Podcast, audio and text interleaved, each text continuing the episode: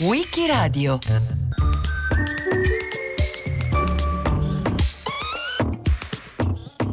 Lo smemorato di Collegno raccontato da Bruno Maida.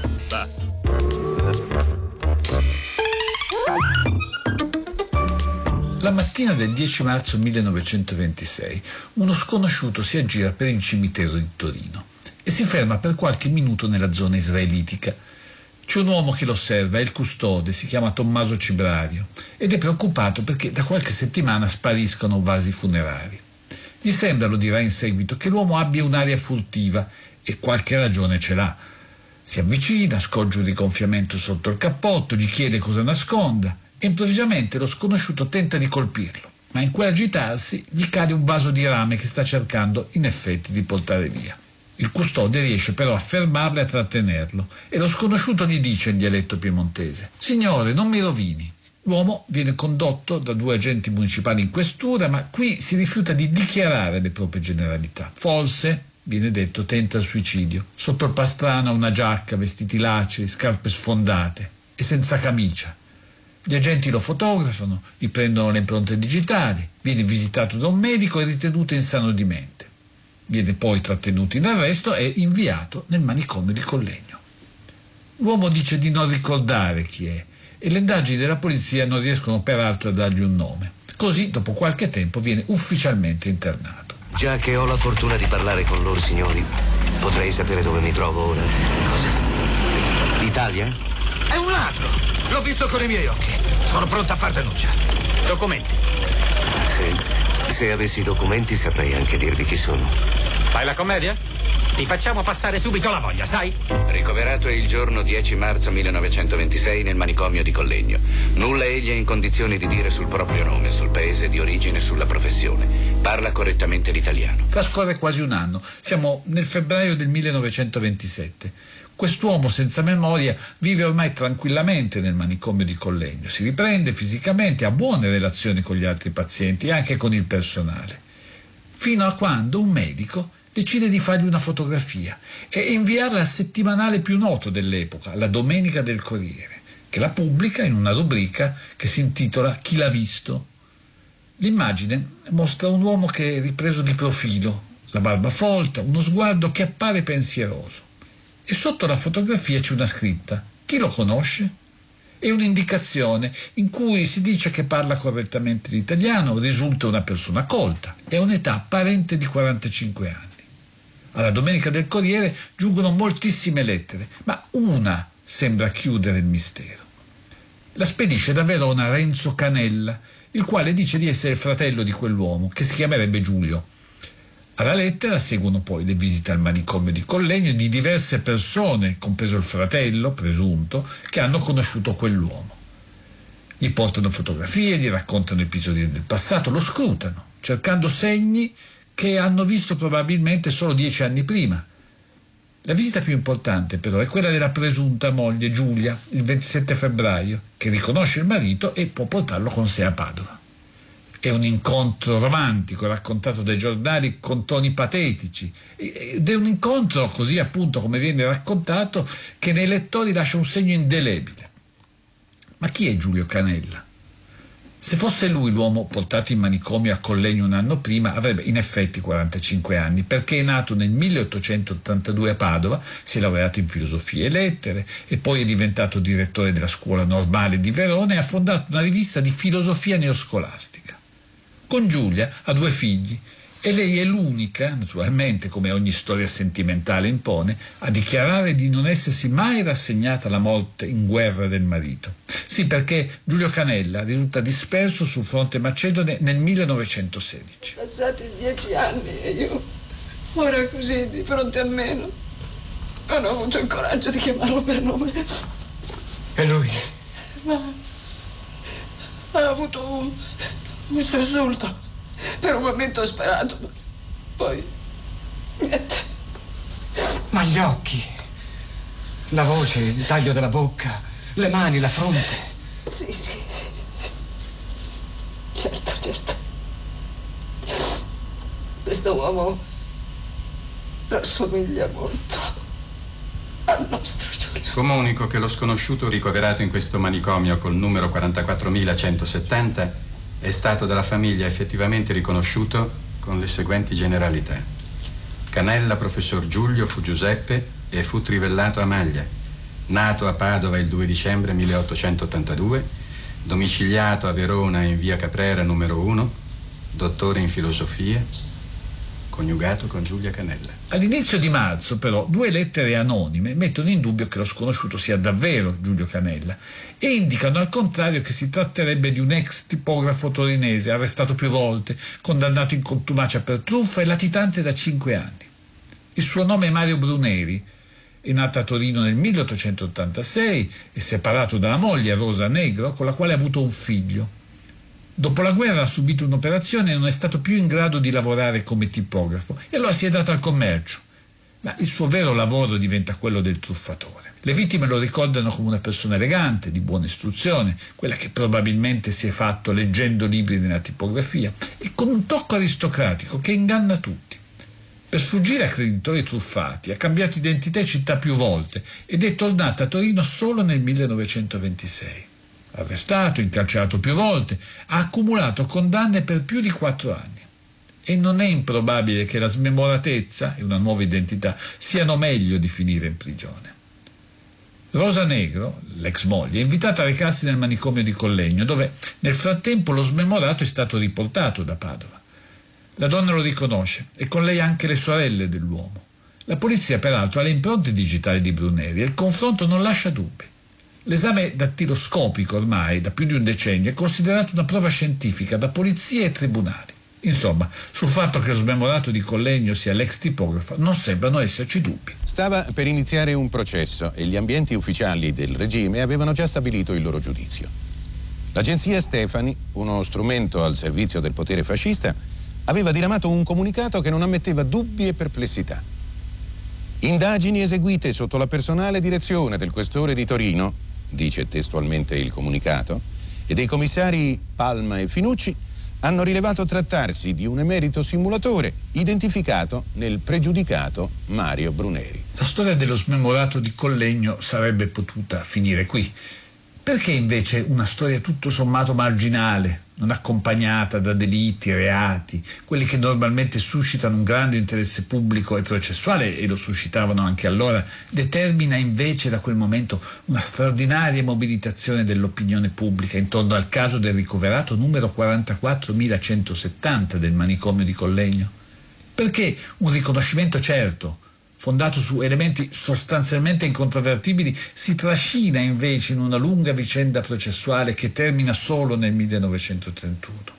Perché gli italiani si dividono tra bruneriani e canelliani e discutono nei caffè, per strada, sui giornali, vanno a cercare ogni giorno nella cronaca dei quotidiani quella notizia del processo, quel colpo di scena per una nuova testimonianza, una nuova perizia? Perché ancora si emozionano per la triste vicenda di Giulia che attende il marito disperso o per quella di Rosa che in fondo pretende solo un padre per il figlio?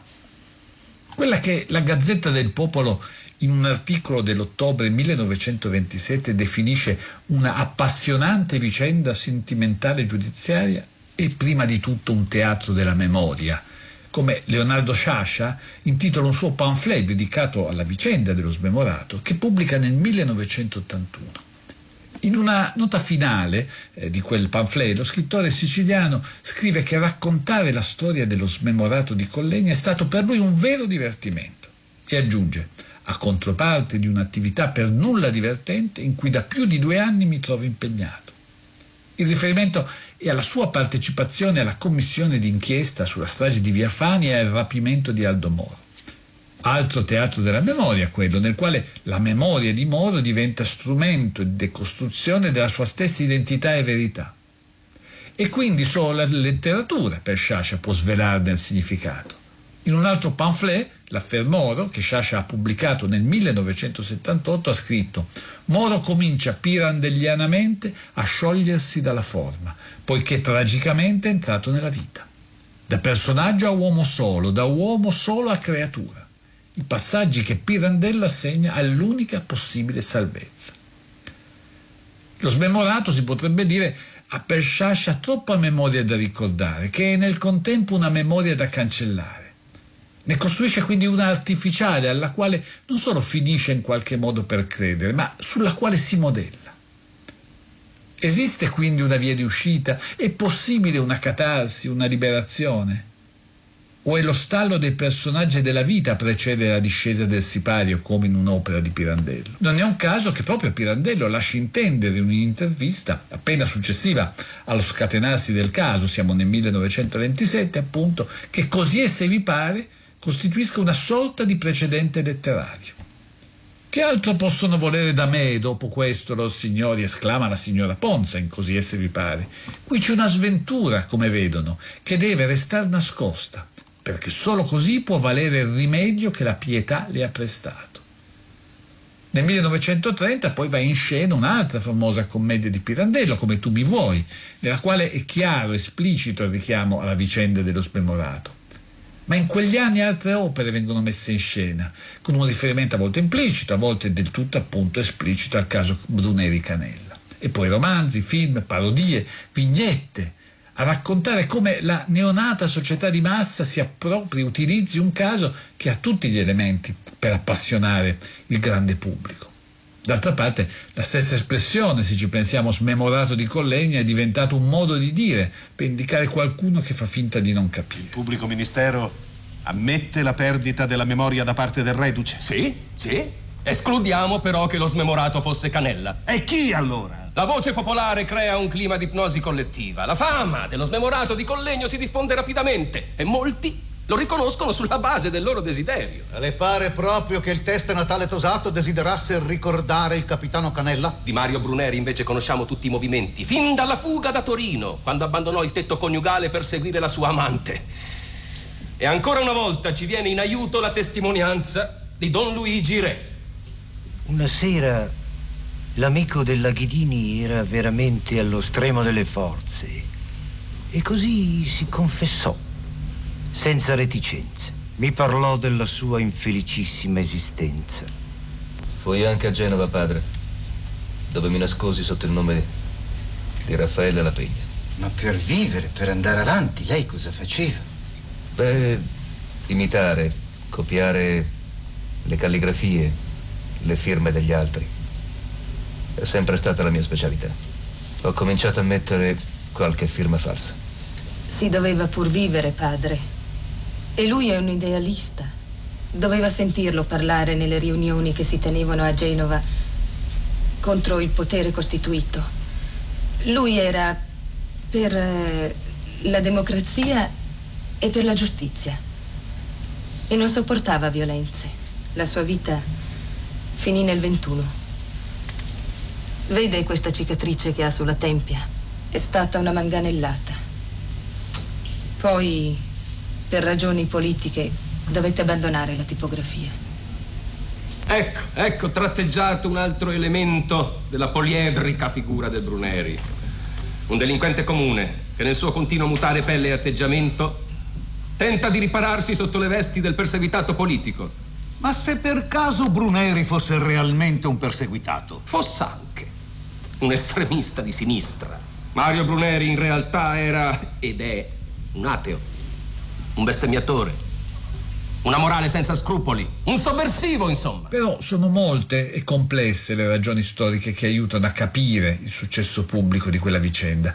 Le ha spiegate bene la storica Lisa Roscioni, che ha ricostruito in modo estremamente analitico la vicenda dello smemorato di Collegno, in un saggio del 2007, che significativamente recita nel sottotitolo Storia italiana di un'identità contesa. Il titolo è ovviamente Lo smemorato di Collegno. Innanzitutto va ricordato che la guerra non è terminata da così tanti anni da far dimenticare le angosce di madri, mogli, figli per il destino dei propri uomini in guerra o dei propri padri in guerra, spesso dispersi, di cui non si conosce il destino né si è potuto avere il corpo per seppellirlo. Molti altri vagano, magari colpiti da amnesia a causa degli effetti della guerra, senza ricordare dove abitano, senza ricordare se hanno una famiglia. Non sono rare le fotografie pubblicate da giornali o le richieste di aiuto per ritrovare il marito o il figlio.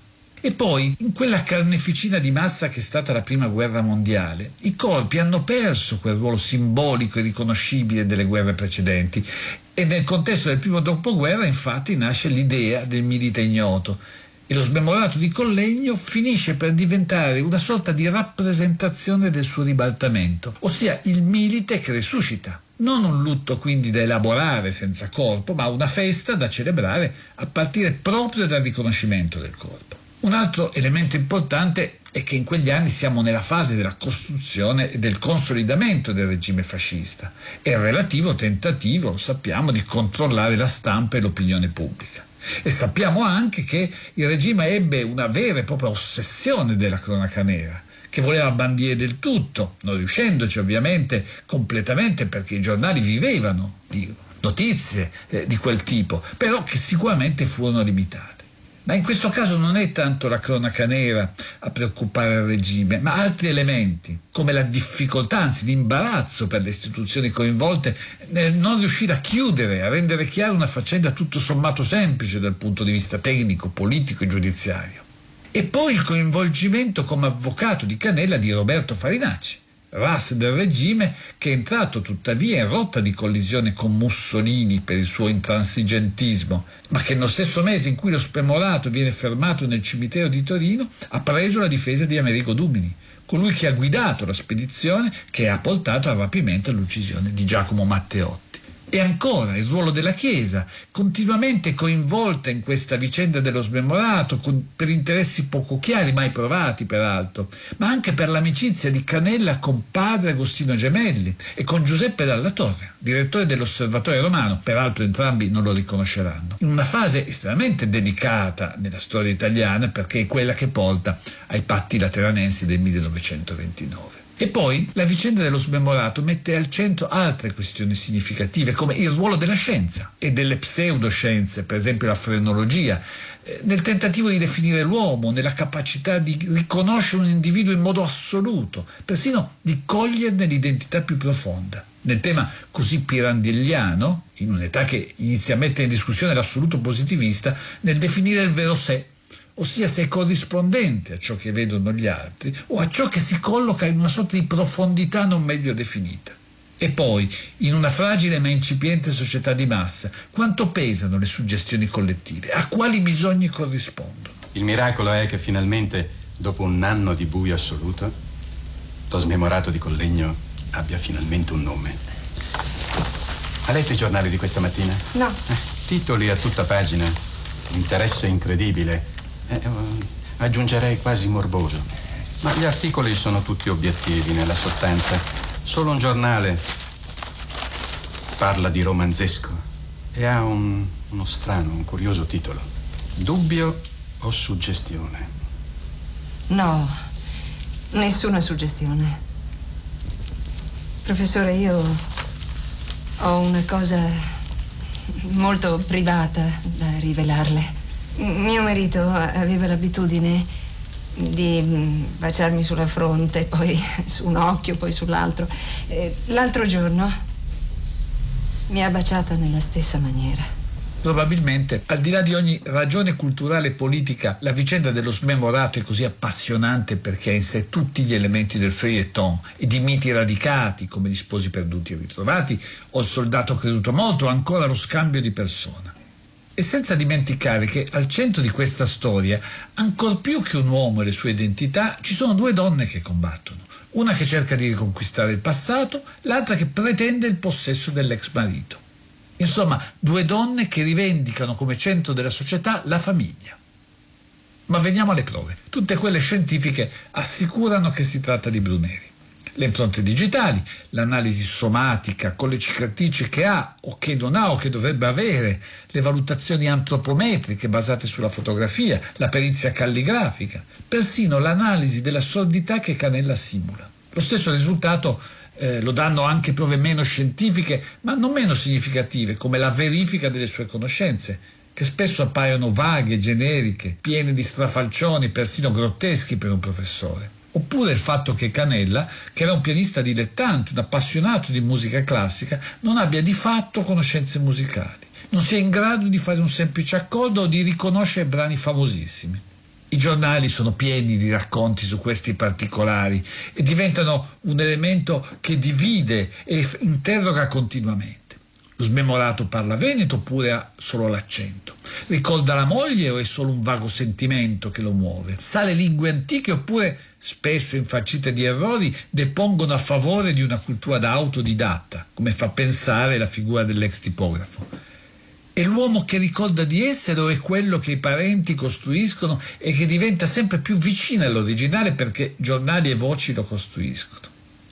Il problema in fondo non è se è Canella, ma ciò che Canella incarna, il reduce, la speranza, il ricongiungimento, il romantico lieto fine.